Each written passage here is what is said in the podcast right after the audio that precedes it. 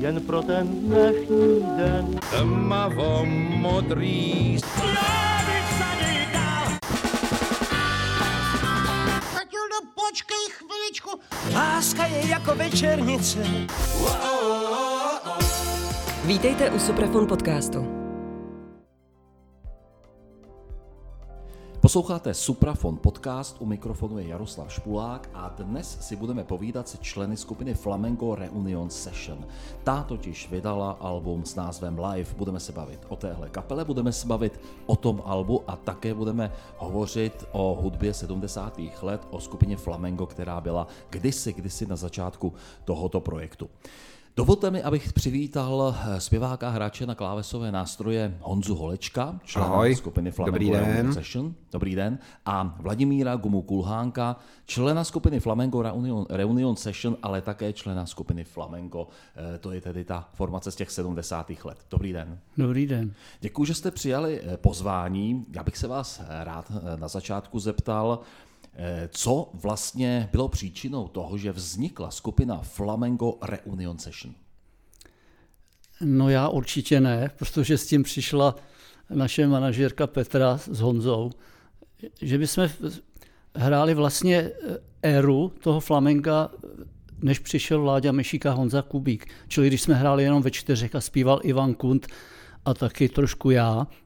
A jenže takovou nějakou, já nevím, takovou plíživou metodou. Podle mě ta Petra už to věděla, že bude, že bude chtít 50 let výročí kuře v hodinkách, takže pozvolna jsme přidávali do toho repertoáru nejenom ty skladby, které jsme hráli ještě před kuřetem, ale přidávali jsme další a další, až nakonec jsme se to naučili všechno. No. Protože přišlo to výročí a vy jste vlastně eh, tu příležitost chytili za pače. Ono se to nabízelo samozřejmě, logicky. No jasně, já jsem teda zprvu byl dost skeptický k tomu, že budeme hrát jenom ve čtyře, že budeme hrát na repertoár, kde jsme to původní flamengo úplně jenom ve čtyřech. Ne vlastně původní flamengo, protože flamengo funguje, nevím, od roku 66. 66 ale já jsem tam přišel v roce 70 a ten půl rok asi, co jsme hráli jenom ve čtyřech, tak to byl prostě záměr, že to, tohle budeme dělat. Plus teda ty em, covery, protože jsme hráli hodně bluesový repertoár. V tu dobu v 70. letech byla velká vlna anglická eh, bluesová. A takže jsme hráli takový ty kapely jako a do, pr, už možná ani tady tak nemoc známý, jako třeba Bloodwind Pig, Keith Hartley Band a, a taky hlavně Colosseum. To je materiál, který vlastně je v současné době eh, součástí repertoáru eh, kapely Flamengo Reunion Session.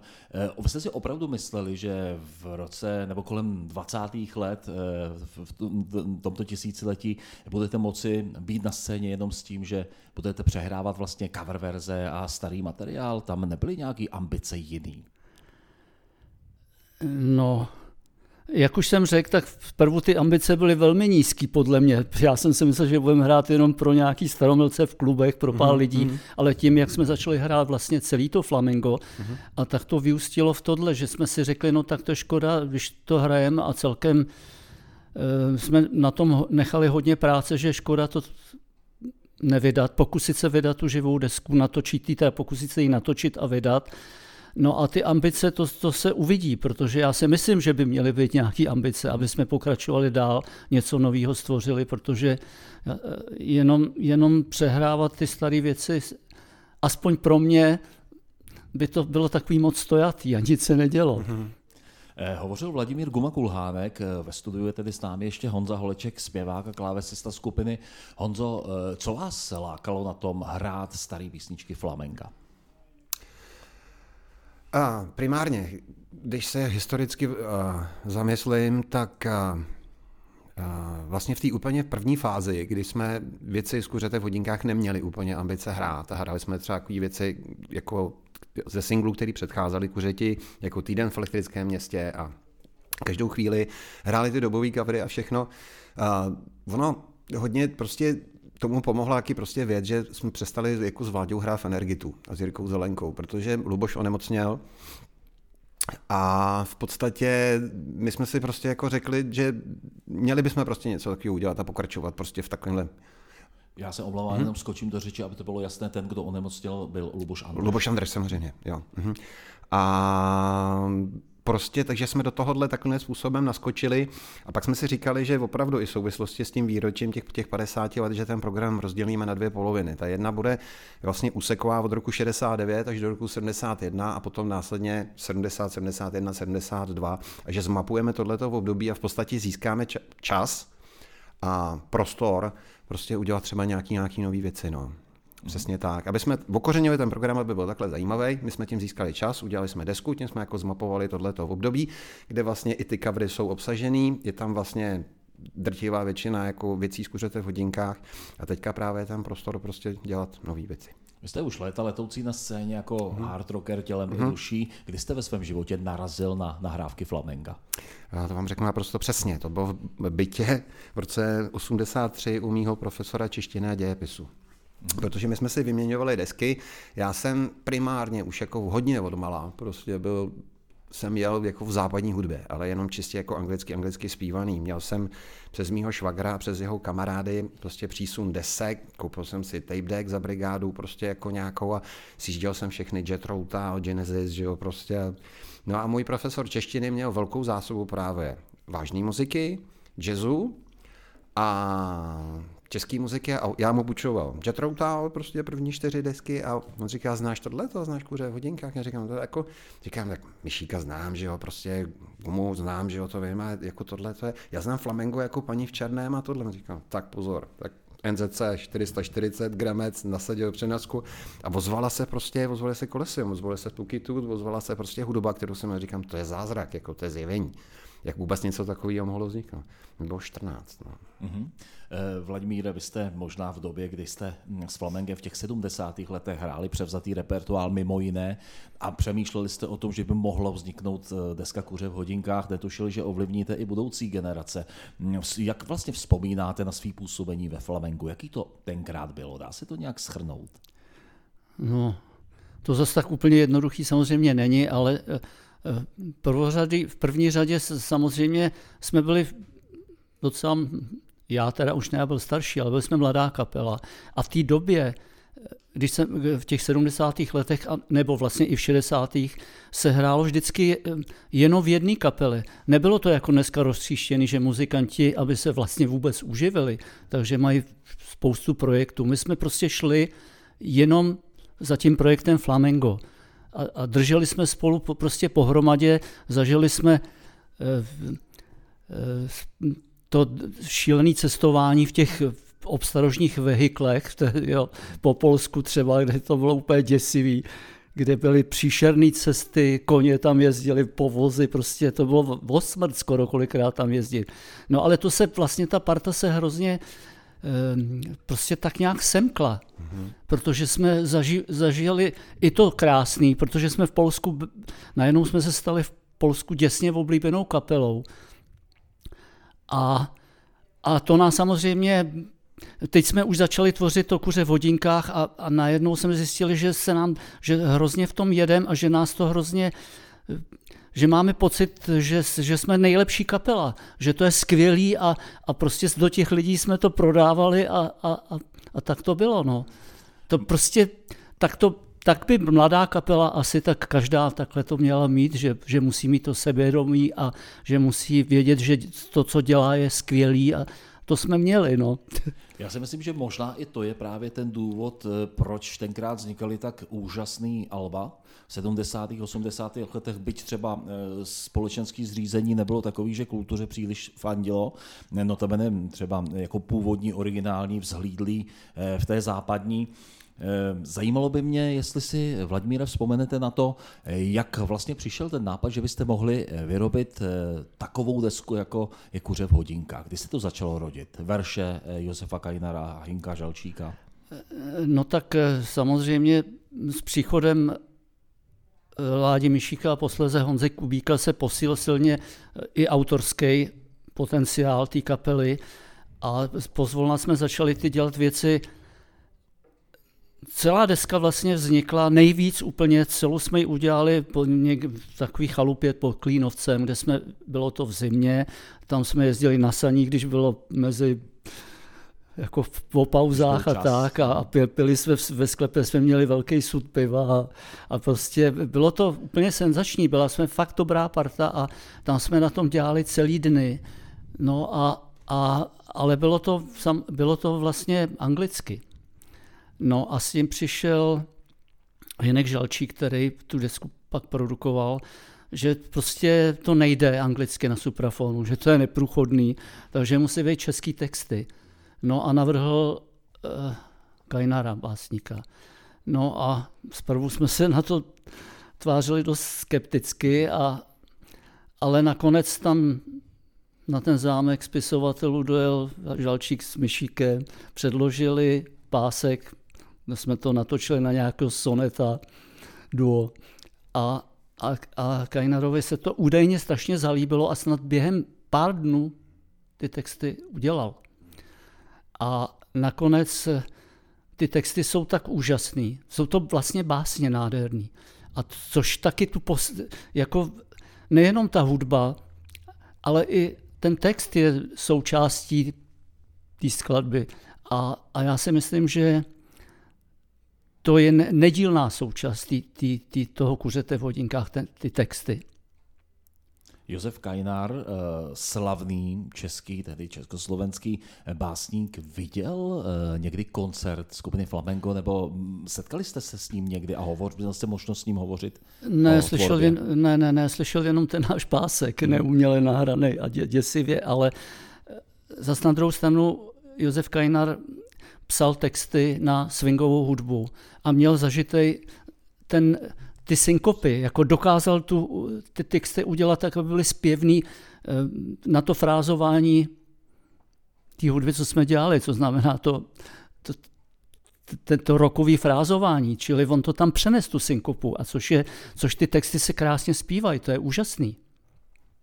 Eh, ta deska, eh, hovoříme o kuřiti v hodinkách a odpovídá stále Vladimír Guma Kulháne, který u toho byl, eh, který byl členem sestavy, která tohle album nahrála.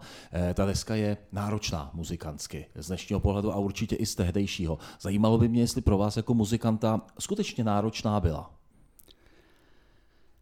No kompozičně je hodně složitá, ale v té době se tak vlastně i dělalo potom. My jsme měli vzor Koloseum, i když to hrálo víc jako bluesově, ale my už jsme do toho přinesli eh, něco, přece jenom jsme Češi, tak a ta melodika je trochu jiná a, a i, i ty harmonie a, a prostě postupně eh, protože jak jsme prostě pracovali dohromady, všichni na těch aranžích a tak, tak, tak ta kompozice se samozřejmě eh, trošku rozšiřovala a, a, a byla složitější a složitější, ale říkám, v té době eh, to nebylo nic zvláštního. Třeba například eh, rytmika byla hrozně složitá, bicí hráli dost, dost děsivý backlighty, jako byl před třeba Keith Moon hrál, no, to, nebo, nebo Bonham a podobně.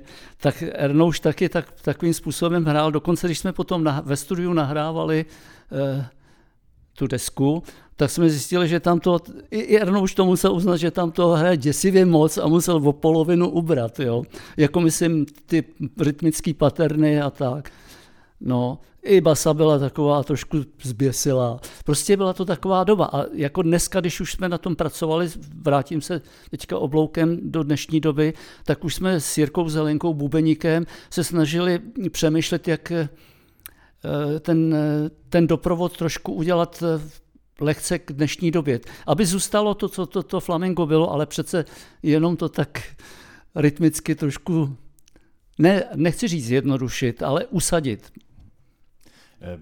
My hovoříme o desce Kuře v hodinkách. Jaký, jaký byl ohlas bezprostředně po vydání toho alba? Cítil jste, že to něco udělalo s tou tehdejší hudební scénou? No, jak jsem říkal, třeba my jsme hráli na, jestli to byl druhý beatový festival, a tam jsme měli obrovský úspěch, úplně, ale opravdu enormní. A protože jsme byli na šláplí, tak jak už jsem předtím řekl, že jsme si mysleli, že jsme prostě skvělí a že to je bezvadný to, co děláme. To, co, jak to brali lidi,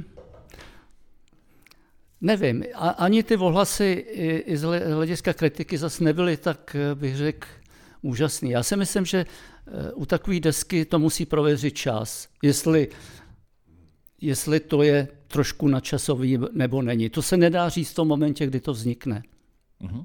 Eh, já si myslím, že často v tomhle případě prověřil, protože dnes pro spoustu hudebních kritiků, ale nejenom pro ně, i pro spoustu fanoušků, je Kuře v hodinkách jedno z nejzásadnějších alb eh, československé big beatové historie. Na tom se asi, na tom se asi shodneme. Eh, ještě se podívejme na sestavu, která tenkrát to album nahrávala. Vy, Vladimíre a Pavel Foř jste členy Flamenga Reunion Session, to je formace, která funguje. Obklopili jste se ještě dalšími dvěma spoluhráči, k tomu se za chviličku dostaneme. Eh, Vladimír Mišík eh, nahrává solové desky. Hm, jak vlastně, jak, jaký byl další osud například Ivana Kunta, Jana Kubíka nebo Jaroslava Erna Šedivého muzikantů, kteří s vámi také v sestavě byli? Tak my Bohužel brzo po vydání Kuřete v hodinkách jsme se rozpadli a každýho ten osud zaval někam jinam. A Ivan Kunt s Erdem Šedivým hráli chvilku s, a s Lubošem Andršten v Energitu, posléze emigrovali, Najednou ne, že ne. Já Erno už říkal, že po sobě, asi po člověče o tři čtvrtě roku, nebo no, takhle. Do Dánska no, teda, no. no. Ernouš a... na výstavu hudebních nástrojů teda a Ivana nějak tam protáhli, prostě, že ho tam oženili, mám takový pocit. Nebo něco. No a s Honzou Kubíkem jsem ještě hrál No vlastně jsem s ním hrál v Semaforu, u Pilarky, pak jsme eh, u Blues Band, v Blues Bandu, ale ten, ten snad po roce opustil. V životě mě neřekl Vláďo a vždycky říkal Gumo tohle a jednou v poštovní schránce jsem našel od něj dopis Milý Vláďo a už tě to bylo divný a řekl, že prostě že už hrát nebude, že emigroval. No. A to přešel někde přes hory s dětma se saxofonem. To říkal, no, Kocvalda, to vypadá, no. no. to bylo to. No a... Zibušku, no, do Itálie. A kdo ještě zbývá? Erno Šedivý, ale my jsme se no, trošičku to už jsme zmínili. A co dělá Erno Šedivý dnes? Ernouš, uh, Ernouš tady pobýval dlouhá léta, mezi lety 2003, tuším, až uh, do 2011, 2012, ještě 2012 jsme ho vlastně viděli, to bylo 40 let kuřete. Tak 2013 ještě za prezidenta Baracka Obamy se vrátil zpátky do Spojených států. Kde je doteď? Kde, kde je doteď a nemáme představu, jestli žije nebo jak, jenom v obsahu jako kusí informace, že prostě je naživu, snad údajně v LA nebo prostě mm. někde na, na západním pobřeží. Takže spíš nemáme představu, jak žije, ale nevíme, že naživu nevíme, neživuje. Ale myslím, Naštěstí, jo. Ivanku, tam už všichni nejsou naživu. Ivanku zemřel. No. A, 2003. a Honza Kubík, no. ten žije pravděpodobně v Innsbrucku nebo v okolí Innsbrucku, ale nedává vůbec o sobě vědět. Já jsem tam totiž jednou s Lubošem Andrštem těsně po revoluci Honza Kubík nám zavolal, jestli bychom nepřijeli s ním hrát na nějakým jazzfestu venkovním. To jsme tam přijeli, on byl úplně nadšený, říkali jsme si, jak přijede za rodičema do, do Čech, tak hnedka zavolá, sejdem se a to už se nikdy nestalo. Mm-hmm. No, bohužel, nevím. Mm. Já mám k tomu takovou kuriozní historku, že my jsme s ním naposledy mluvili s Arnoušem na Silvestra, nebo 30. prosince 2005 tuším, že to bylo, no, že prostě Arno říkal, zavoláme Kubíkovi, tak jsme prostě něco popíjali, ale on byl vždycky, Arno nebo je takový prostě hrozně bezprostřední v těchto věcech, to okamžitě zrealizovat. No a zavolali jsme na mezinárodní informace, řekl, Jan Kubík, jméno, najít Innsbruck, prostě, jo, najděte tam mi to, pevnou linku, prostě tehdy to nějak paní hledá, říká, mám tady dva, mějte v obě čísla. To první teda sedělo, a to je opravdu jaký hrozně hezký, jo, že Arno říkal, čau Honzo, čau, jak se máš? Arnouši, to seš ty? On říkal, no jasně, hele, Ernouši, máš ještě vlasy? On říkal, vlastně jo. On říkal, já taky, já taky. No jak se jako chvilku jak prostě bavil, ale to bylo naposledy. Mm-hmm. Taky, co spolu mluvili. Mm-hmm. Taky, že by někdy přijal a tohle, že úplně ne. ztracený ale, ale je to hrozná škoda, protože to byl úžasný muzikant, ale hlavně fantastický skladatel. Mm-hmm. Vladimíre, proč eh, se eh, skupina eh, Flamengo rozpadla? No to není tak úplně jednoduchý, to bylo spousta vlivů. Za prvé ta situace politická po té normalizaci a, a měli jsme zakázaný některé kraje, kde, kde jsme vůbec nemohli hrát, protože hmm. něco se tam stalo. Vím, že jednou jsme hráli někde v Hradci a tam byly tenkrát to byly vlastně sovětští vojáci. No a lidi začali na ně hvízdat a tak a už byl průšvih, protože v Hradci byla silná silná centrála komunistická a hned zakázaný hrad. Pak jsme měli Ostravsko zakázaný a, a tak dále. I ven se začal, dřív jsme ještě z kraje v 70. let jsme jezdili hrát do, Ně, do Německa. To všechno samozřejmě padlo. Hmm. A, a pak si trošku myslím, že to bylo tím, že přicházel jazz rock. A my jsme teďka Eh, po Polsku jsme, v Polsku jsme vždycky hráli celý prázdniny, dva měsíce. A Erno šedivý v autě, měli jsme takový kazeťák na baterky, ten pouštěl, nepouštěl nic jiného, než furt Mahavišnu. A, a chtěl hrát prostě Mahavišnu. Hmm. No. A že vemem, pak že vemem Andršta, aby jsme hráli prostě no. takovéhle věci a tím se prostě, bohužel, Kdyby jsme se trvali v tom, co jsme dělali, a ne, ne eh, že se to začalo překlápět do toho jazz roku, tak se to prostě rozlítlo. Hmm. Mm-hmm. No, je to škoda, nicméně Flamengo Reunion Session je kapela, která momentálně je na hudební scéně. Eh, Honzo, jak eh, vlastně se vám hrajou ty staré písničky a jakým způsobem k ním přistupujete? Je i v tomhle ohledu nějaká ambice přistoupit k ním moderněji a mm, třeba i s tím vědomím, že máte větší hudební zkušenosti? Pro mě bylo nesmírně náročná věc ta protože já jsem celý život, v podstatě celý desetiletí zpíval výhradně anglicky. Orientoval jsem se na angloamerickou hudbu, prostě hodně jsem to hrál i právě s Lubošem Andrštem, potom následně prostě a a, takže já jsem vlastně česky začal zpívat až jako s klukama jako tady a pro mě to byla hodně jako těžká škola, protože jako český zpívání a frázování je úplně jinak, než já jsem byl v podstatě zvyklý a musel jsem se to prostě ve 52 začít jako úplně přeučovat, jo, celý a jako opravdu na to musel začít dělat. A tak to byl jeden těžký okamžik. Druhý těžký okamžik byl ten, že tyhle ty věci jsou notoricky známé. Je to nejslavnější big beatová deska československé historie. Každý zná každou notu. Cokoliv tam uděláte, někde prostě. Takže je to velká výzva, aby člověk nesklamal. Jednak ty lidi, se kterým má obrovskou úctu, s kterým má, má tu často hrát a druhá ty posluchače, který na ty koncerty chodí a který ty, celý ty věci znají. Takže je to velký zápřah a věc číslo tři je to, že vlastně já jsem kumulovaná funkce vládě Myšíka s Ivanem Kuntem, že jo? Což vlastně já hraju a zpívám ty věci dohromady. Naštěstí Jirka Zalenka je velice zručný jako background zpěvák prostě, takže Uh, nějakým způsobem jsme to dali dohromady a já si myslím, že to, že to zní velmi jako pěkně. No. A hlavně, že se to blíží jako, jako té předloze, kterou prostě máme všichni jako v úctě. Že jo? Čtvrtým členem téhle formace je Boris Secký, mm-hmm. saxofonista. Dechové nástroje jsou důležité samozřejmě pro to album. Eh, jak vlastně jste se dali dohromady s Borisem Seckým? Proč on je zrovna členem téhle kapely? No, já si myslím, že, že je jediný možný do naší kapely, protože to je rock'n'rollový saxofonista. A to my potřebujeme. My nepotřebujeme jazzového saxofonistu. I když Kubík byl taky trošku jazzový, ale my potřebujeme ten zvuk, ten tón, to, to nasazení, který navíc jednou jsme natáčeli s Honzou desku Living Free. Living Free no. A tam jsme ho přizvali do jedné věci, kde hraje solo saxofonový a hned jsme říkali, no to je ono, to chcem. Takže logicky padla volba na Boriše a, a je to úplně skvělý. Je to dobrý myslím, klub, dobrý trťák ten pomyslný střípek v tom kaleidoskopu, v té vitráži, že vlastně, jak jsme s LF právě natáčeli tu jednu věc, tak si pamatuju, jsme zkoušeli a Vláďa právě jako říká, hele, tady musí hrát Borisevský na saxofon. Prostě no vidíš, to jsem dokonce... To si, takže z toho, jak se já jsem říkal, no Boris, no jasně, to je kdo jiný, že jo? No tak no nahrál prostě famózní sol. A to byl opravdu hodně, jako, hodně stavební kámen, že jsme říkali, že my bez toho Saga nemůžeme být, že jo? my musíme hrát.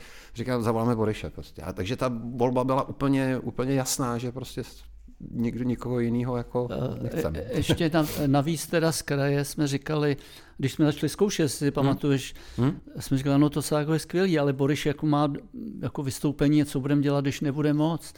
No a tak jsme říkali, no tak budeme hrát besák a pak jsme zjistili, že to ne, prostě no, to nejde. nejde. No. Že prostě to je, pro to flamingo je to ten saxofon tak hrozně důležitý, mm, že to prostě nejde. Takže Boriš asi na dva nebo na tři koncerty sehnal Zásko. Zásko. Jako, Ale naštěstí dneska důstojný, ty- tak to byly famózní hráči všechno, že jo? Byli jako, to všechno výborní hráči a v podstatě to bylo dobrý, ale logicky po, prostě Boreš už k nám patří. Tak, takže to je spíš jako lidský a vůbec jako všechno. No. Jako to, je to tak.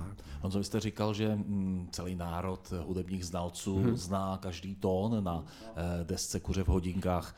Ehm, eh, Zajímalo by mě, jestli ehm, přece jenom jste si nějakým způsobem ulevili, třeba i když jste všichni vynikající muzikanti, Mhm. eh, s ohledem na to, když jsme hovořili o tom, že ta deska je těžká. Mhm. No, já si myslím, že co se jako zpívání týče, tak moc ne. Mhm. Mm-hmm. To si myslím, že jako kopírujeme tu předlohu naprosto.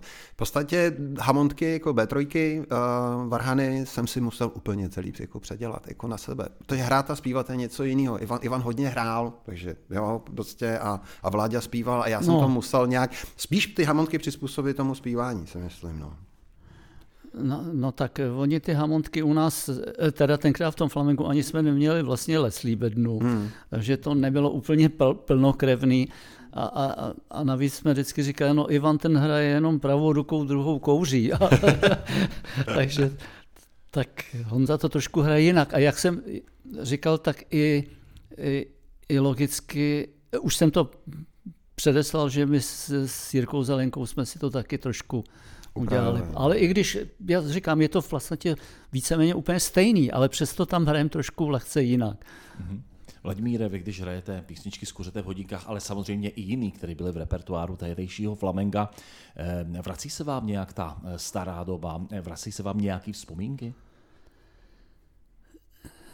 No, to je, to je daný okolnost vždycky, nebo zahrajem koncert, který všechny koncerty se úplně nepovedou, ale když se, když se ten koncert povede a máme pocit, že, nebo mám pocit, že jsme to hráli skvěle a že ty lidi se úžasně bavili a že, že to bylo vynik, výborný, tak, tak logicky zpětně se trošku přenesu do té staré doby.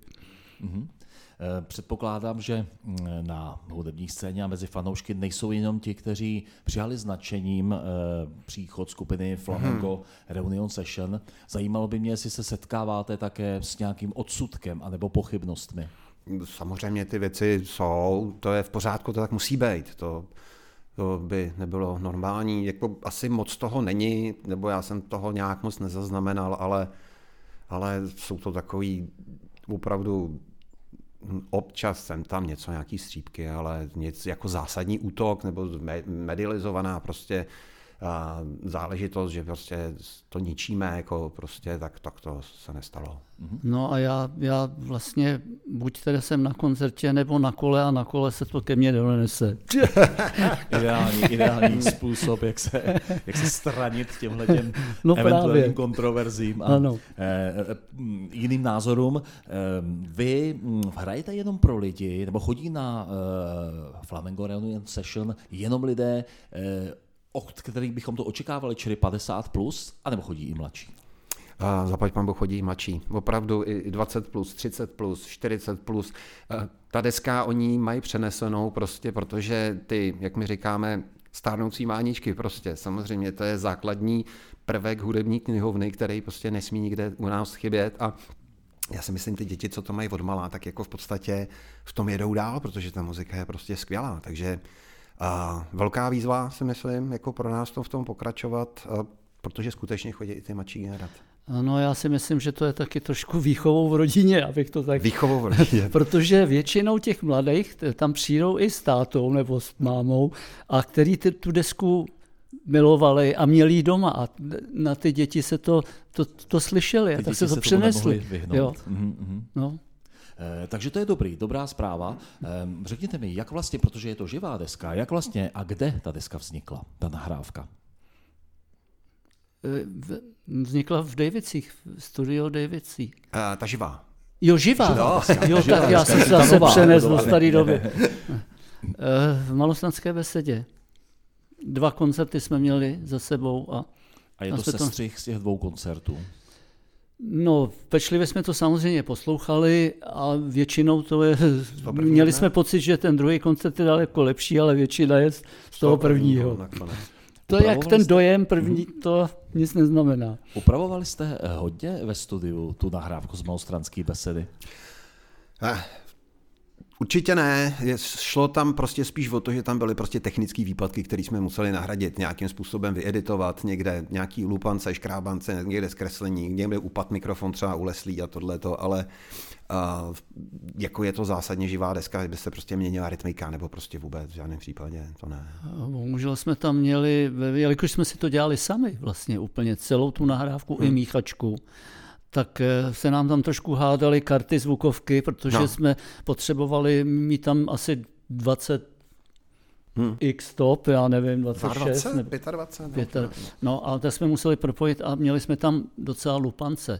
Když jsme to se, s Jirkou Zelenkou dělali, tak Michal, jak jsme zjistili, jako Ježíš Maria, tady zase čuf, najednou tak jsme tam domalovávali, ty smyčky a takhle. Pak, když jsme to dodělali, tak Jirka Zelenka zjistil, že má program, který by to opravil.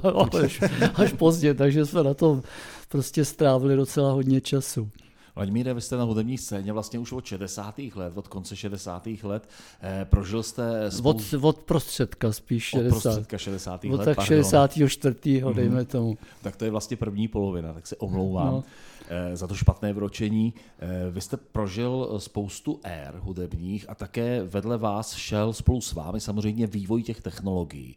Jakým způsobem vy na to nahlížíte, na ten vývoj technologií? Stačíte se v tom, protože v posledních letech je překotný, stačíte se v tom nějakým způsobem orientovat? Je vám to milý? No, vzhledem k tomu, že hraju takhle, buď to musou posoudit z pozice jako hráče na baskytaru, tak se toho zase tolik moc nezměnilo. Eh, Tenkrát jsem měl eh, lampový zesilovač, to teda dneska, a dneska mám aspoň lampový předzesilovač.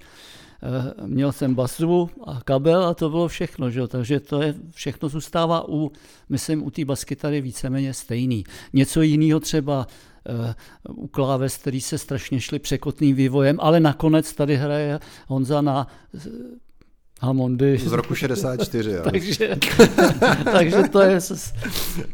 No, ale z hlediska té techniky jiný, no samozřejmě, že že to, to nějak používám, ale nejsem v tom úplně... Ne- Dneska jsem schopný i si doma nahrát, třeba udělat nahrávku, mám nějaký programy, na, na, když si stahuju hudbu a tak, ale jinak v tom nejsem úplně tak jako příliš do toho zabředlej. Já si myslím takhle, abych na to odpověděl spíš, že opravdu, co se týče té tý instrumentální roviny, jako v té v kapele, tak opravdu my hrajeme jako v roce 69 asi, když si to prostě, jako tam to nezměnilo nic, prostě dřevěný škopky, dřevěný bubny, činely nějaký prostě zpívání. Starý mikrofon, který se používal už v roce 69, a zpívám do 58, do šura nejradši. Ale spíš to nahrávání se změnilo a změnil se úhel pohledu na to nahrávání jako takový. Dneska se nenahrává nebo výjimečně analogově, protože to je strašně náročný. V tom, studiu, v tom studiu strávíte strašnou spoustu času a je to strašně drahý. A vlastně díky tomu, jak o tom Vláďa mluvil, že vlastně dneska už eh, lidi jsou prostě zainteresovaní jako ve více projektech, tak se hodně nahrává i distančně. Prostě. Jo, takže vlastně ten model dobrýho home studia s nějakou super prostě zvukovou kartou je dneska dobrý, takže vlastně vy jste tlakem jakoby osudu jako opravdu natlačený do toho digitálu jako takového. A naučit se s tím dělat, naučit se prostě s editačním softwarem, nějakým aspoň prostě masteringovým. Nehledě na to strašně to zrychluje práci, protože i třeba demo si natočíte jako doma sám, v podstatě jako dneska nějakou kytarou, klávesy, zpěv, že jo, prostě bubny už se dají dneska nějakým způsobem zeditovat a máte představu, té kapele dopředu a zrychluje to právě tu práci, že hele, já mám tady takovouhle písničku, mám tady k tomu takovýhle tak co si, poslechněte si to, co si myslíte. A tam by šlo tohle. Takže mm, tohle to udělal obrovský, obrovský skok dopředu a já si myslím, že k dobrýmu. V tomhle tom směru. Já si nedovedu představit prostě jako točit opravdu už neka do štruda, do 24 stop a s tím nívem prostě velkým, tím, že prostě 20 prstů prostě jako na klice, teď to utáhni ty blbě znova, jo, že prostě to je... Hmm. Ale zase tak, podle mě, promiň, mm-hmm. že to má eh, drobnou podle mě nevýhodu v tom, že eh, většinou teďka ty autoři takhle přinesou ten svůj nápad, mm.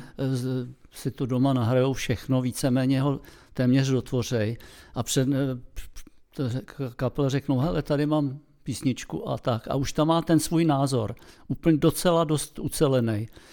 Když to, když my jsme tvořili v té staré době, tak někdo to přines na zkoušku, jen tak nahodil něco a teďka všichni jsme přemýšleli, co s tím. To je ale čili, pravda, no. čili, čili se tam víc, víc dělala ta kapela, že to celý vlastně vytvořila i ta kapela, tu aranž kolem, jo.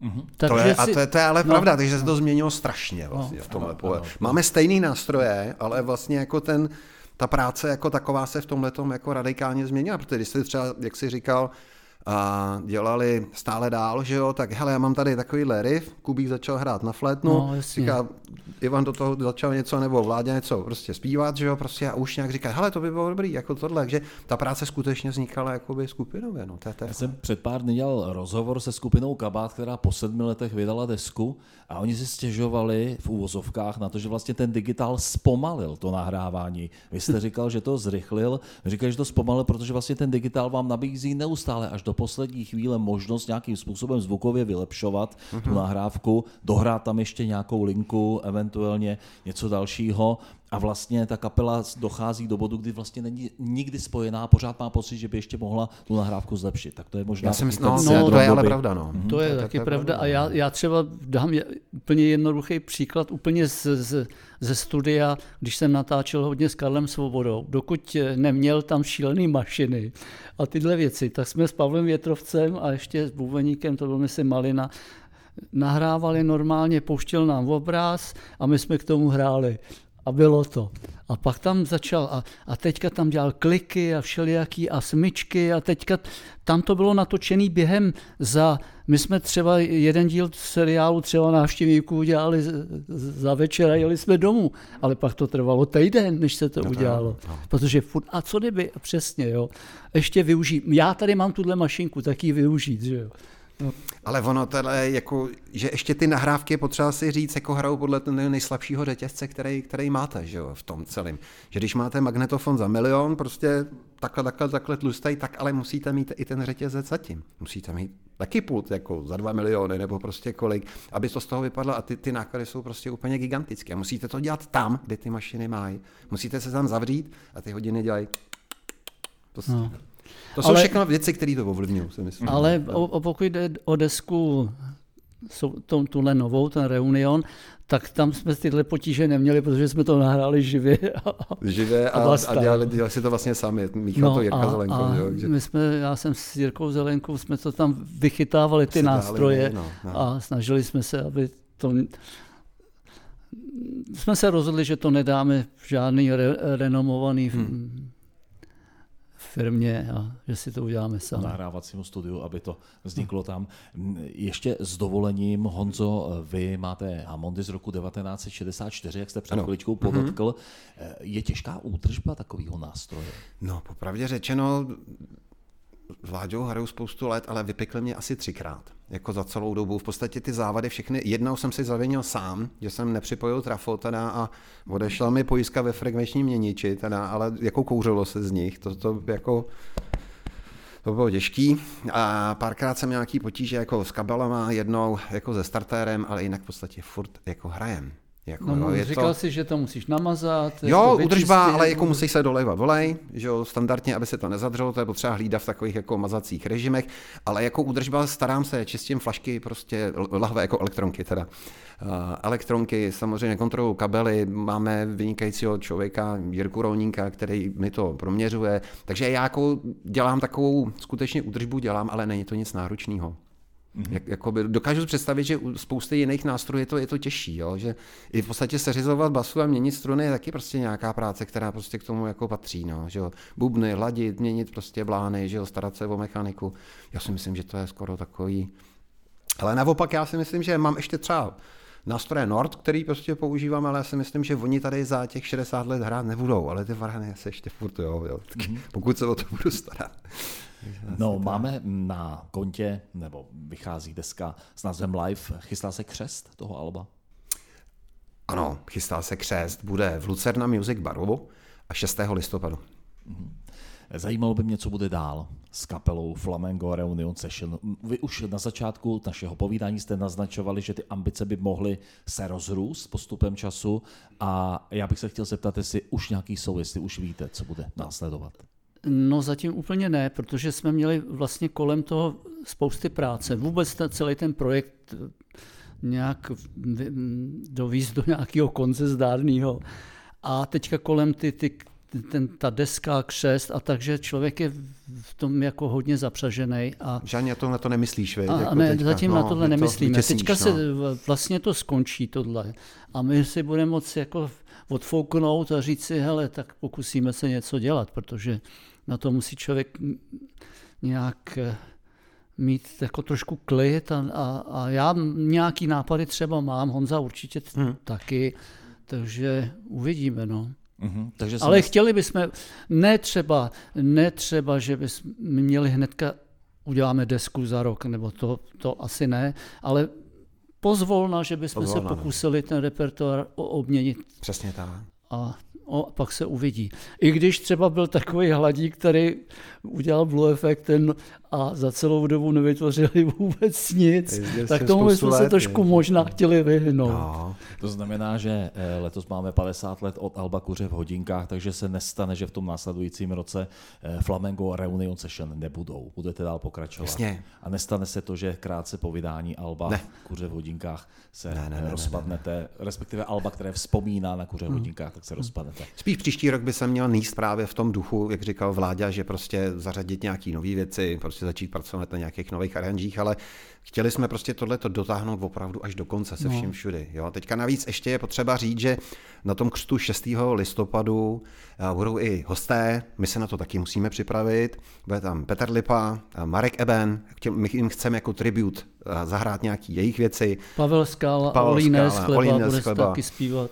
Taky, taky bude zpívat, takže vlastně to je třeba osm dalších věcí, které chceme zahrát dobře. Že jo? Chceme prostě, aby to byl prostě super večer a a, takže taky chcem opravdu po tom křtu, po všem se jako vydechnout a začít prostě se podívat třeba po nějakém novém materiálu. No, přesně tak.